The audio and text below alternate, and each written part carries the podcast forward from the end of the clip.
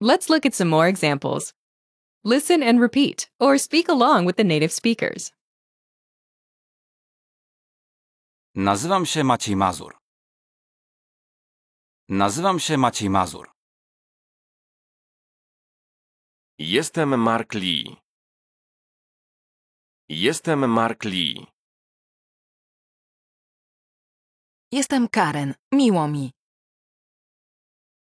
Jestem Karen, miło mi. Dzień dobry.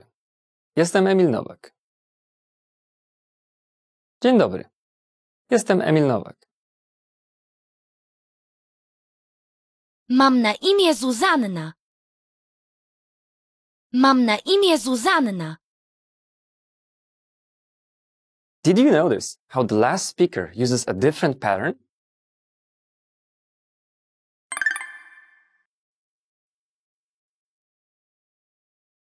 Mam na imię Zuzanna. My name is Zuzanna.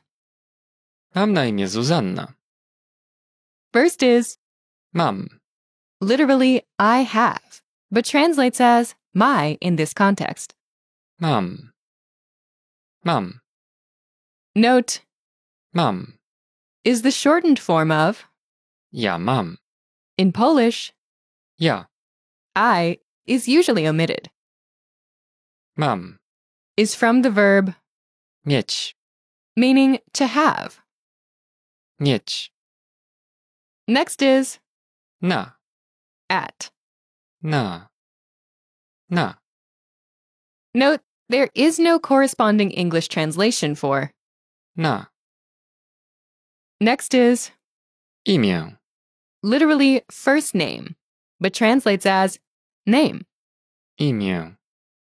Imię. Together, Mam na imię. my first name is. Mam na imię. Note this pattern can only be used with first names and requires a proper noun.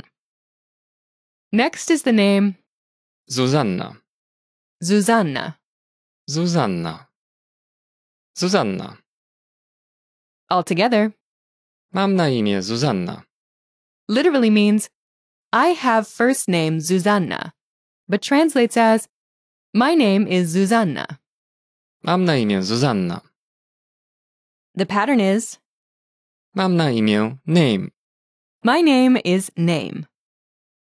To use this pattern, simply replace the name placeholder with your first name. You should be aware of this pattern, but you won't need it for this lesson.